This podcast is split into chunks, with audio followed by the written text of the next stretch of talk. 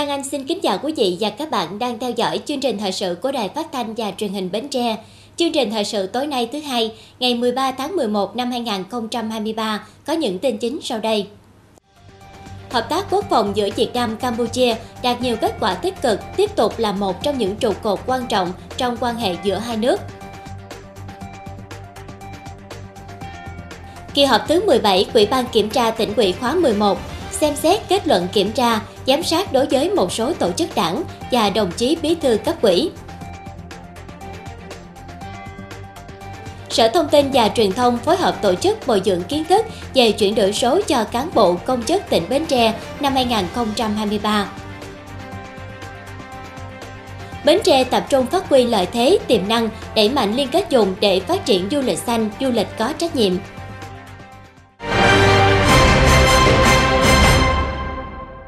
Thưa quý vị, sáng nay ngày 13 tháng 11, tại trụ sở Bộ Quốc phòng, Đại tướng Phan Văn Giang, Ủy viên Bộ Chính trị, Phó Bí thư Quân ủy Trung ương, Bộ trưởng Bộ Quốc phòng đã chủ trì lễ đón và hội đàm chính thức với đoàn đại biểu cấp cao Bộ Quốc phòng Campuchia do Đại tướng Tia Sayha, Phó Thủ tướng Chính phủ, Bộ trưởng Bộ Quốc phòng làm trưởng đoàn.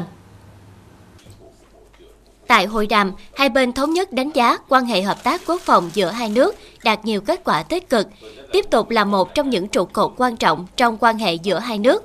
Trao đổi đoàn các cấp, nhất là cấp cao được duy trì hiệu quả, các cơ chế hợp tác quốc phòng được thiết lập và triển khai tích cực, đưa quan hệ quốc phòng song phương phát triển cả về chiều rộng và chiều sâu. Hợp tác quản lý biên giới được lực lượng chức năng hai bên triển khai hiệu quả, góp phần ngăn chặn tình trạng di cư tự do, vượt biên trái phép, tội phạm xuyên biên giới, giữ vững an ninh trật tự an toàn khu vực biên giới, tiếp tục triển khai thực hiện phân giới cắm mốc, xây dựng đường biên giới hòa bình, ổn định, hợp tác và phát triển. Hợp tác đào tạo tập quấn chuyên gia, hỗ trợ diện trợ, tìm kiếm và hồi hương hài cốt liệt sĩ quân tình nguyện Việt Nam tiếp tục được thúc đẩy và đạt nhiều kết quả thực chất. Thời gian tới, hai bên thống nhất tăng cường công tác phối hợp, tiếp tục triển khai hiệu quả Nghị định thư giai đoạn 2019-2024, tập trung vào các lĩnh vực như trao đổi đoàn các cấp, đào tạo nguồn nhân lực, đẩy mạnh công tác tuyên truyền, giáo dục cán bộ, chiến sĩ quân đội hai nước về mối quan hệ hữu nghị truyền thống, tình đoàn kết và hợp tác toàn diện giữa nhân dân và quân đội hai nước. Tăng cường phối hợp trong việc ngăn chặn, đấu tranh phòng chống tội phạm xuyên biên giới, dược biên trái phép, xâm canh xâm cư và di dân tự do, tiếp tục tham vấn, ủng hộ lẫn nhau trong các diễn đàn, hội nghị quân sự quốc phòng đa phương. Quỹ ban Kiểm tra tỉnh ủy Bến Tre vừa tổ chức kỳ họp thứ 17, xem xét kết luận kiểm tra tài chính đối với báo Đồng Khởi, trường chính trị tỉnh và xem xét kết quả giám sát đối với đảng ủy và đồng chí bí thư đảng ủy Sở Tài nguyên và Môi trường, Sở Giáo dục và Đào tạo. Ông Nguyễn Hải Châu, chủ nhiệm Ủy ban Kiểm tra tỉnh ủy chủ trì kỳ họp.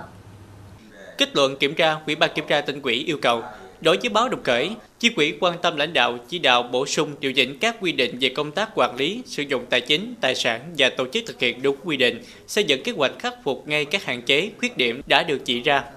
Trường chính trị tỉnh, đảng ủy quan tâm lãnh đạo chỉ đạo điều chỉnh bổ sung quy chế dân chủ cơ sở, quy chế quản lý, đào tạo, bồi dưỡng của nhà trường, thực hiện công tác quản lý sử dụng tài chính, tài sản, lập dự toán, quyết toán, nộp thuế đúng theo quy định, giải quyết dứt điểm tiền cho thuê mặt bằng các đơn vị còn nợ, nộp thuế thu nhập doanh nghiệp, thuế sử dụng đất theo quy định, xây dựng kế hoạch khắc phục những hạn chế khuyết điểm đã được chỉ ra.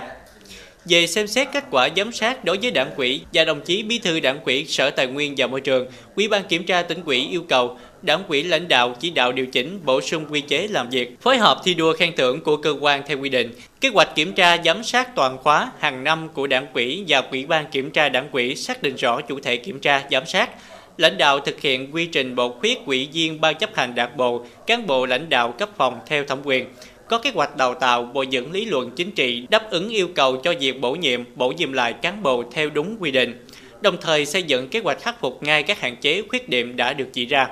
Ủy ban kiểm tra tỉnh ủy yêu cầu Đảng ủy Sở Giáo dục và Đào tạo lãnh đạo thực hiện quy trình bổ khuyết ủy viên ban thường vụ Đảng ủy đủ số lượng, cử cán bộ tham gia các lớp đào tạo sau đại học đảm bảo thủ tục theo đúng quy định, ra soát điều chỉnh bổ sung chương trình kiểm tra, giám sát toàn khóa nhiệm kỳ năm 2020-2025 của Ủy ban kiểm tra Đảng ủy, xác định rõ chủ thể kiểm tra, giám sát. Đảng ủy Sở Giáo dục và Đào tạo xây dựng kế hoạch khắc phục ngay các hạn chế, khuyết điểm đã chỉ ra.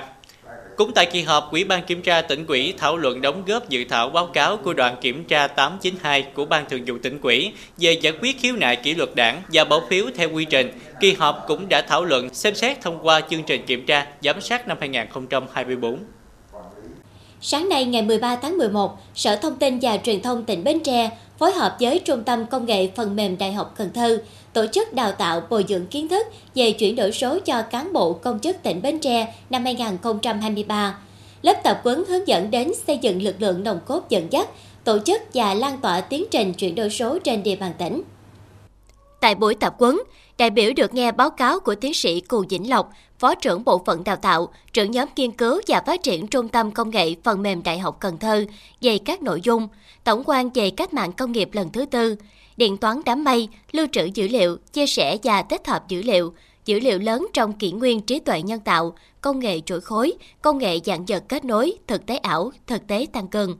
Lãnh đạo Sở Thông tin và Truyền thông cho biết, việc thực hiện chuyển đổi số là việc làm quan trọng, nhưng hiện nay vẫn còn nhiều hạn chế. Với mong muốn sau buổi tập huấn, đại biểu sẽ nắm bắt được các nội dung quan trọng về công nghệ số, các chủ trương để tham mưu thủ trưởng tại đơn vị mình, thúc đẩy tiến trình chuyển đổi số đạt hiệu quả, hoàn thành các chỉ tiêu theo nghị quyết số 01 của tỉnh ủy về chuyển đổi số tỉnh Bến Tre giai đoạn 2020-2025, tầm nhìn đến năm 2030. Lớp tập huấn diễn ra trong 5 ngày, từ ngày 13 đến ngày 18 tháng 11 năm 2023. Sở Nội vụ vừa tổ chức lớp bồi dưỡng nghiệp vụ công tác cải cách hành chính năm 2023 cho 282 học viên là lãnh đạo Ủy ban Nhân dân, lãnh đạo Ủy ban Mặt trận Tổ quốc Việt Nam cấp xã. Qua lớp tập huấn, giúp học viên nâng cao kiến thức, trình độ chuyên môn, đáp ứng yêu cầu nhiệm vụ cải cách hành chính và hình thành phong cách ứng xử, lề lối làm việc chuẩn mực, góp phần xây dựng nền hành chính chuyên nghiệp, hiệu quả vì nhân dân phục vụ. Để việc tổ chức lớp bồi dưỡng đạt hiệu quả, Sở Nội vụ đã phối hợp với các cơ quan, đơn vị liên quan chuẩn bị tốt nội dung chương trình, chuyên đề đội ngũ giảng viên, báo cáo viên và cơ sở vật chất, kỹ thuật phục vụ giảng dạy. Các cơ quan đơn vị quan tâm phát huy tinh thần trách nhiệm trong công tác phối hợp và tạo điều kiện cho học viên tham gia lớp học. Học viên chủ động tích cực trong quá trình học tập, Tại lớp tập huấn, học viên được hướng dẫn những nội dung cơ bản về những quan điểm, chủ trương, nội dung, giải pháp trong văn bản của Đảng, Nhà nước, chỉ đạo của tỉnh về cải cách hành chính, vai trò của lãnh đạo Ủy ban Nhân dân và lãnh đạo Ủy ban Mặt trận Tổ quốc cấp xã trong công tác cải cách hành chính, kỹ năng lãnh đạo điều hành, tuyên truyền giám sát phản biện việc thực hiện công tác cải cách hành chính của chính quyền cấp xã, một số nghiệp vụ cơ bản khi triển khai công tác cải cách hành chính ở địa phương và bốn chuyên đề chính gồm những vấn đề chung về cải cách hành chính, một số vấn đề cơ bản về kiểm soát thủ tục hành chính, xây dựng chính quyền cơ sở, một số nghiệp vụ cơ bản trong công tác cải cách hành chính. Thông qua buổi tập huấn thì chúng tôi cũng tiếp cận được nhiều văn bản chỉ đạo của tỉnh ủy và nhân tỉnh và cũng ờ, tiếp xúc được nhiều cái cái, cái ờ, nội dung mới, giải pháp mới để trong cái ờ, thời gian tới thì địa phương chúng tôi sẽ về tiếp tục ứng dụng và triển khai để phù hợp ở địa phương để ờ, thực hiện tốt cái ờ, cải cách hành chính tại địa phương. Công tác cải chính hiện nay là được đảng, nhà nước và nhân dân chúng ta rất quan tâm để ờ, đẩy mạnh để thực hiện cái thủ tục hành chính để tạo điều kiện thuận lợi cho nhân dân, doanh nghiệp và phục vụ cho phát triển kinh tế xã hội. Thì qua tiếp thu bốn chuyên đề thì tôi rất là thấy là có ý nghĩa, cần thiết và hữu ích để nâng cao kiến thức nghiệp vụ cũng như là cái ờ, kỹ năng để ờ, về và vận dụng trong cái ờ, quản lý điều hành ở ủy ban của cấp xã trong thời gian sắp tới. Thông qua lớp tập huấn đã trang bị kỹ năng kiến thức cần thiết cho đội ngũ lãnh đạo Ủy ban nhân dân cấp xã, lãnh đạo Ủy ban Mặt trận Tổ quốc Việt Nam cấp xã trong chỉ đạo, điều hành, tuyên truyền, giám sát phản biện công tác cải cách hành chính tại địa phương, giúp chính quyền cấp xã nâng cao chất lượng công tác cải cách hành chính trong thời gian tới, đồng thời tạo điều kiện cho cán bộ cấp xã nâng cao năng lực trong tổ chức thực hiện nhiệm vụ quản lý nhà nước, xây dựng chính quyền địa phương là dịp để chia sẻ, học hỏi, trao đổi kinh nghiệm trong triển khai công tác cải cách hành chính ở các địa phương.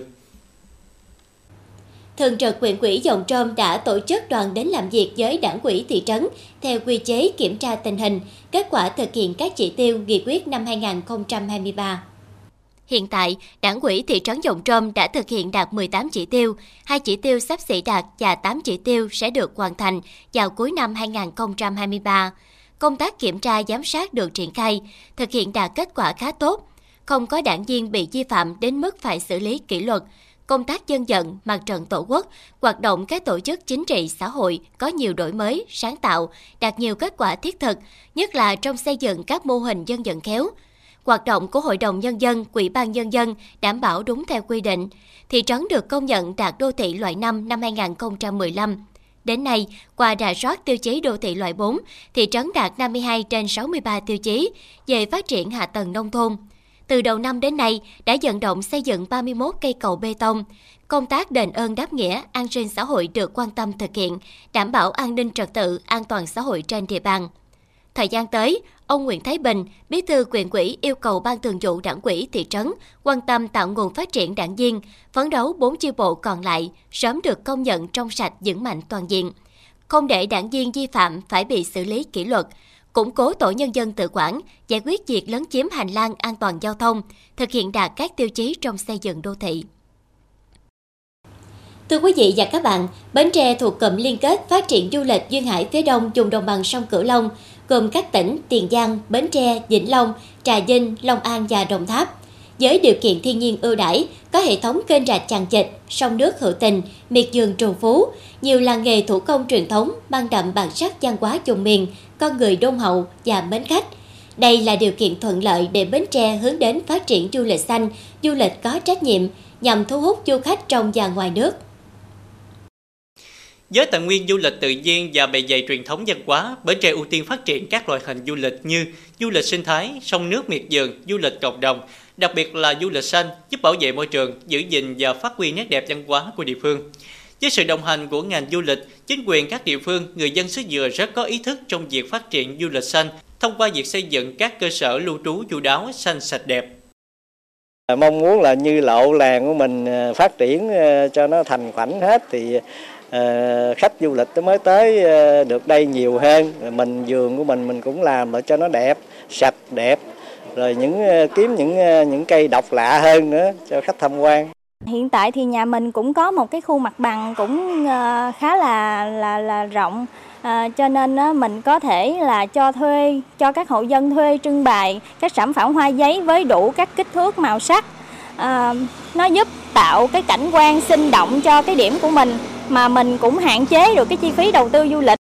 những năm gần đây, du lịch xanh đã trở thành chủ đề được nhiều địa phương cũng như các doanh nghiệp du khách quan tâm. Phát triển du lịch xanh có trách nhiệm với môi trường không chỉ là một trong những nhiệm vụ của mỗi địa phương, mỗi tổ chức, mỗi công dân và các doanh nghiệp, mà còn là xu hướng mới của du lịch hiện đại hướng đến sự bền vững. Du lịch xanh được hiểu là du lịch có trách nhiệm với môi trường tự nhiên thông qua hoạt động du lịch góp phần bảo tồn, duy trì, gìn giữ văn hóa bản địa cũng như tạo việc làm, cải thiện sinh kế cho người dân. Du lịch xanh góp phần xây dựng văn hóa tôn trọng và bảo vệ môi trường, cung cấp trải nghiệm tích cực cho du khách, Thời gian qua, nhiều đơn vị du lịch, lữ hành ở tỉnh đã coi đây là hướng đi đúng đắn để khai thác và phát triển, tạo dấu ấn đẹp bản sắc riêng của du lịch xứ Dừa. Chúng tôi khai thác về văn hóa mặt, mặt sông, văn hóa sông nước, cộng với cái sự trải nghiệm về ẩm thực dừa, à, văn hóa xứ Dừa, hành trình trải nghiệm dưới tán dừa thì đó là sự đặc trưng riêng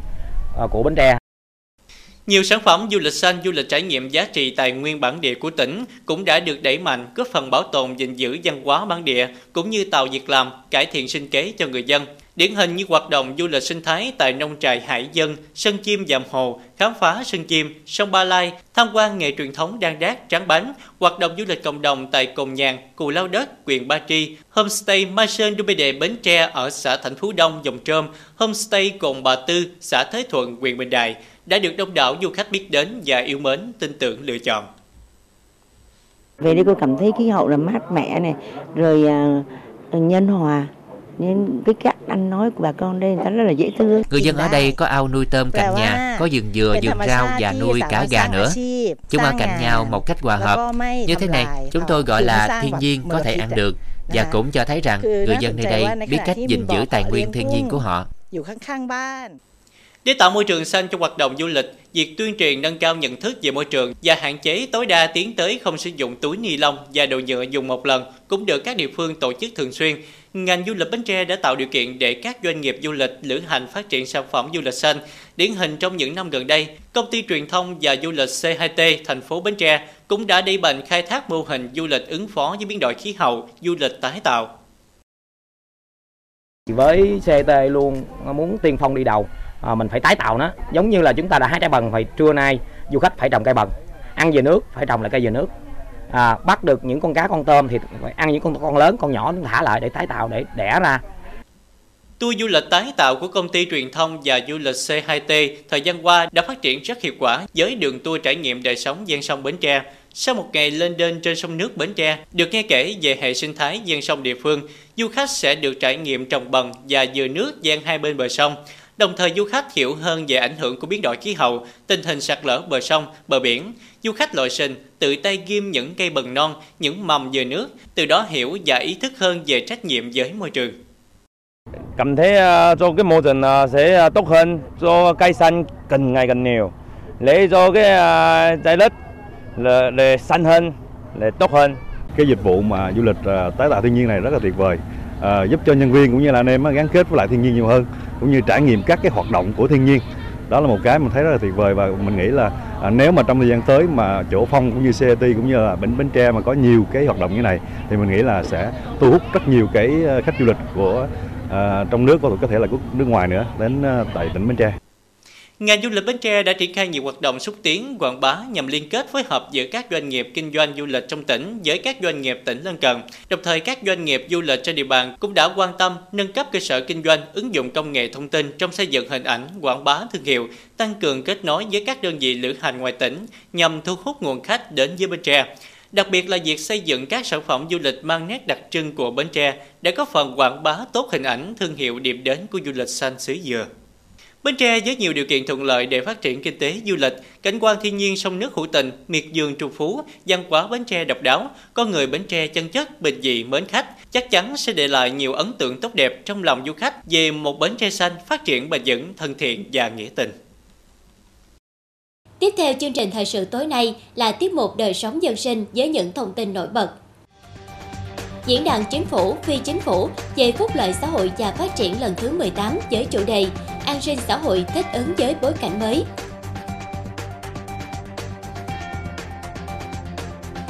Nông dân xã Hưng Lễ, huyện Dòng Trâm chủ động trữ ngọt cho hoạt động chăn nuôi trước mùa khô năm 2023-2024, dự báo diễn ra gây gắt.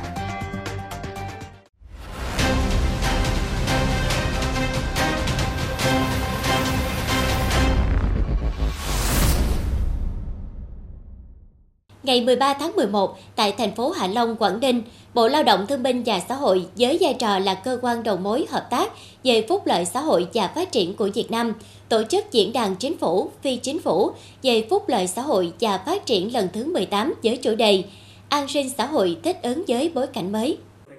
Phát biểu khai mạc diễn đàn, đại diện Bộ Lao động Thương binh và Xã hội cho biết, việc chấm dứt tình trạng khẩn cấp của đại dịch COVID-19 không đồng nghĩa dịch bệnh đã biến mất, mà các quốc gia nên tập trung vào các chiến lược quản lý, kiểm soát và phòng dịch một cách bền vững lâu dài hơn. Những bài học vô giá rút ra trước và trong đại dịch COVID-19 cần được đưa vào các chính sách, kế hoạch và hệ thống an sinh xã hội quốc gia cả trong trung và dài hạn. Việc tổ chức diễn đàn góp phần thực hiện các mục tiêu lâu dài và các cam kết trên của các nhà lãnh đạo ASEAN trong việc xây dựng cộng đồng ASEAN tự cường, bao trùm, không để ai bị bỏ lại phía sau, thể hiện ở việc chính phủ và phi chính phủ, doanh nghiệp và người dân cùng nhau hành động để đảm bảo phát triển kinh tế đi đôi với công bằng, ổn định và mang lại lợi ích cho người dân. Tại diễn đàn, đại biểu đã trao đổi để đưa ra những khuyến nghị để tăng cường các biện pháp nhằm phát triển đội ngũ nhân viên công tác xã hội, đảm bảo hệ thống an sinh xã hội tiếp cận, hòa nhập và lấy người dân làm trung tâm, đặc biệt là các nhóm dễ bị tổn thương, phụ nữ, trẻ em, người khuyết tật và người cao tuổi. Khuyến nghị của diễn đàn sẽ được trình lên hội nghị quan chức cấp cao ASEAN về phúc lợi xã hội và phát triển lần thứ 19 vào ngày 15 đến ngày 17 tháng 11 năm 2023 để ghi nhận. Trong báo cáo của Chính phủ gửi Quốc hội về kế hoạch tài chính năm 2023, kế hoạch năm 2024 của các quỹ tài chính ngoài ngân sách do Trung ương quản lý, lũy kế đến tháng 9 năm 2023, Quỹ vaccine phòng COVID-19 có gần 10.842 tỷ đồng. Trong số này, số tiền lãi gửi ngân hàng trên 202 tỷ, Quỹ vaccine phòng COVID-19 là một trong 22 quỹ tài chính ngoài ngân sách, được lập tháng 5 năm 2021 theo quyết định của chính phủ khi dịch COVID-19 bùng phát. Bộ Tài chính là cơ quan quản lý quỹ này. Theo quy định, quỹ được dùng vốn nhàn rỗi của quỹ được gửi tại các ngân hàng thương mại nhằm bảo toàn phát triển vốn. Chính phủ giao Bộ Y tế phân loại COVID-19 từ bệnh truyền nhiễm nhóm A sang nhóm B. Sau đó, Bộ Tài chính sẽ quyết toán và trình Thủ tướng giải thể quỹ vaccine phòng COVID-19. Số dư quỹ này sẽ nộp về ngân sách trung ương để chi cho chương trình tiêm chủng mở rộng. Bộ Giáo dục và Đào tạo vừa công bố dự thảo thông tư quy định việc lựa chọn sách giáo khoa trong các trường phổ thông. Điểm mới của dự thảo này chính là chuyển hội đồng lựa chọn sách từ các quỹ ban nhân dân tỉnh, thành phố về các trường học. Với chủ trương một chương trình nhiều sách giáo khoa, bỏ độc quyền xuất bản sách hiện hành theo chương trình giáo dục phổ thông năm 2018, gồm 3 bộ là kết nối tri thức với cuộc sống, chân trời sáng tạo và cánh diều, được đưa vào sử dụng từ năm 2020. Từ khi thực hiện một chương trình nhiều bộ sách giáo khoa đến nay, việc chọn sách giáo khoa luôn là vấn đề gây nhiều lo ngại. Mới đây, đoàn giám sát của Ủy ban Thường vụ Quốc hội đã đánh giá quy định lựa chọn sách giáo khoa phổ thông chưa chặt chẽ, dẫn đến cách thức triển khai không thống nhất giữa các địa phương, thậm chí tạo ra kẻ hở để trục lợi cạnh tranh không lành mạnh. Thời gian vừa qua, cái việc phân phối phải qua nhiều cái khâu trung gian. Thì chắc là mọi người đều biết rồi đã qua cái trung gian thì thế nào cũng có những cái mà nó không có minh bạch không có rõ ràng. Cho nên cái hậu quả của nó là dẫn đến cái sách giá sách giáo khoa nó tăng lên. Dự thảo thông tư của Bộ Giáo dục và Đào tạo mới đây trao trả quyền lựa chọn sách giáo khoa về các thầy cô, nhà trường thay vì Ủy ban Nhân dân cấp tỉnh như thông tư 25. Chủ tịch hội đồng là hiệu trưởng sẽ phải chịu trách nhiệm về hoạt động, lập kế hoạch và tổ chức thực hiện kế hoạch tầm việc của hội đồng và giải trình về việc lựa chọn sách giáo khoa của cơ sở. Thì đây cũng là một cái chủ trương mà chúng tôi cũng rất là ủng hộ. Chúng tôi được chủ động hơn trong cái việc là chúng tôi uh, nghiên cứu lựa chọn sách giáo khoa để làm sao phù hợp với cái thực tế của nhà trường cũng như là cái đội ngũ giáo viên của nhà trường. Một cái thuận lợi thứ hai đó là các cơ sở giáo dục trên cơ sở lựa chọn của từ cá nhân tổ khối và nhà trường thì đã nắm bắt ngay được cái bộ sách mà mình sẽ thực hiện để từ đó chuẩn bị về cơ sở vật chất về con người ngay từ khi mình quyết định lựa chọn sách đó. Là người tham gia nghiên cứu và giảng dạy sách giáo khoa mới những năm qua, cô Ngọc Anh cho rằng việc chuyển quyền chọn sách về cho các trường là phù hợp Tổ nhóm chuyên môn của các trường gồm những giáo viên sát nhất với chương trình, với học sinh nên khi nghiên cứu sách giáo khoa, các thầy cô có thể nhìn ra được điểm mạnh, yếu, tính phù hợp của từng bộ sách. Ví dụ khi lựa chọn sách giáo khoa thì chúng tôi sẽ dựa trên cái năng lực tiếp thu của học sinh. Và sau khi lựa chọn những cái bộ sách giáo khoa ở các năm học tiếp theo thì chúng tôi sẽ nghiên cứu kỹ về cái mạch kết nối giữa các bộ sách giữa các năm học với nhau làm sao cho để các con đón nhận cái kiến thức mới một cách dễ dàng nhất là nhiều lợi ích rất nhiều tác dụng Ờ, thứ nhất là các trường được tự chủ, tự quyết định, chủ động trong việc chọn sách và chịu trách nhiệm về việc đó. Thứ hai nó cũng giảm bớt cái dư luận về những cái tiêu cực, về lợi ích nhóm. Bây giờ nếu mà chọn mà ở cái diện rộng hơn cái khối lượng sách cho một địa phương của tỉnh cũng lớn lắm chứ. Và nếu mà bị can thiệp vào cách này hay cách khác thì thì nó dẫn đến cái dư luận rất là không tốt. Việc lấy ý kiến cho dự thảo này sẽ kéo dài tới ngày 20 tháng 12 năm nay. Như vậy, trong 4 năm qua, có tới 3 lần thay đổi quy định về lựa chọn sách giáo khoa. Hướng tới kỷ niệm 41 năm Ngày Nhà giáo Việt Nam 20 tháng 11, Cụm chuyên môn tiểu dùng 4 gồm các trường Mẫu giáo Sen Hồng, Mẫu giáo Thành Trị, Mẫu giáo Bình Đông, Mẫu giáo Thới Thuận và Mẫu giáo Vành Khuyên tổ chức các hoạt động giao lưu chào mừng kỷ niệm Ngày Nhà giáo Việt Nam.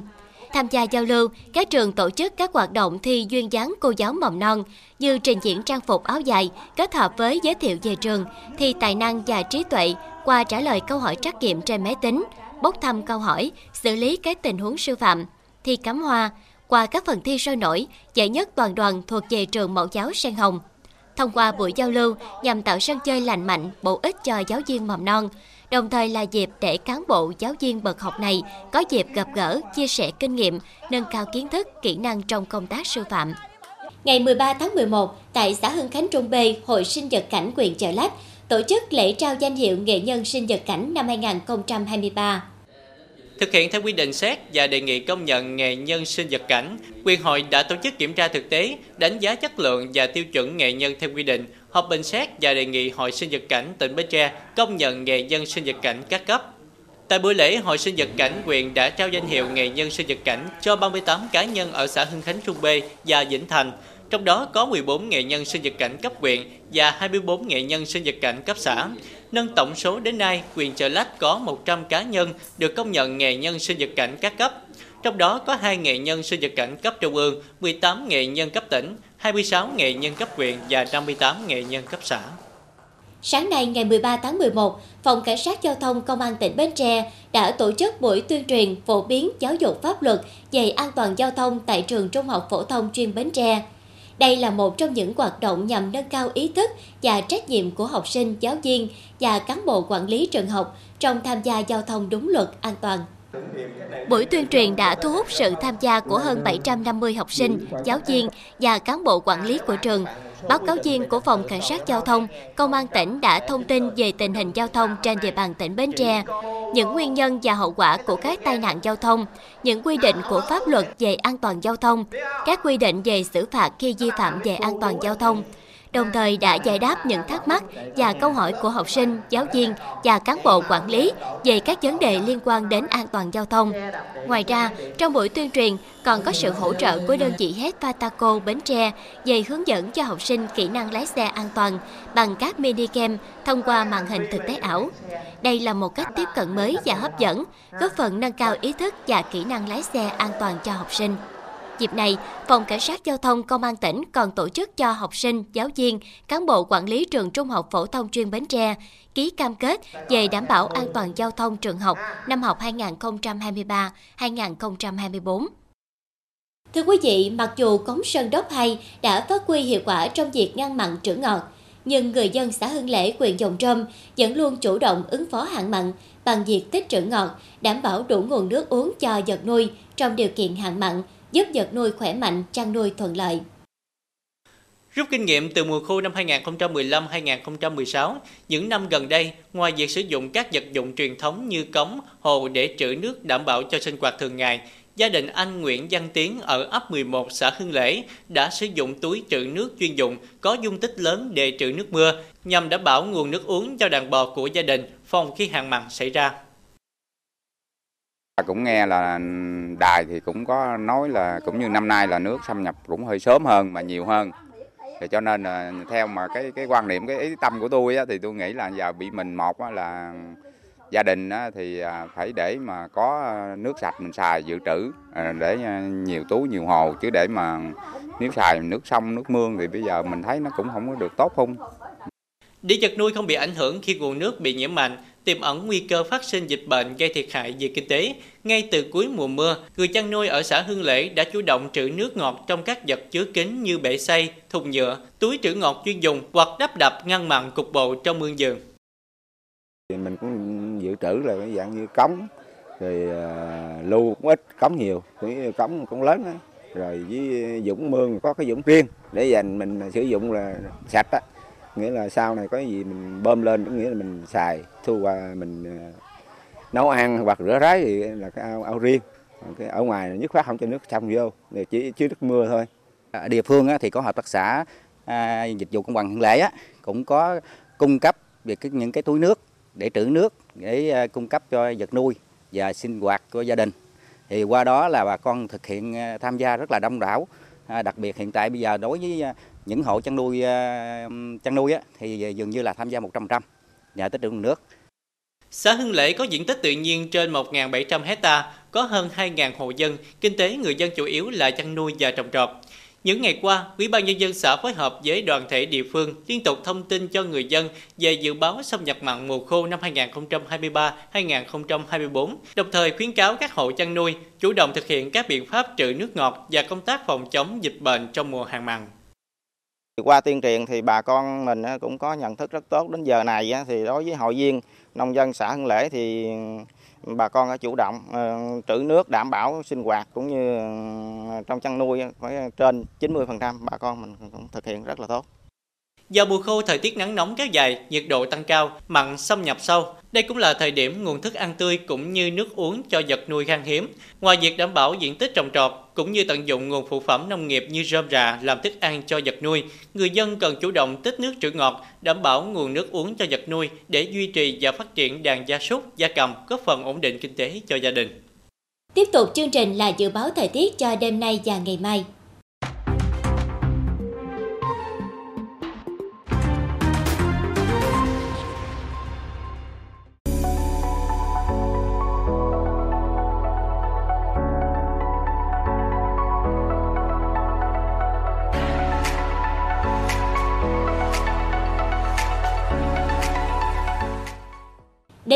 Chúng tôi xin kết thúc chương trình thời sự buổi tối trên sóng truyền hình Bến Tre. Cảm ơn quý vị đã quan tâm theo dõi. Thân ái, chào tạm biệt.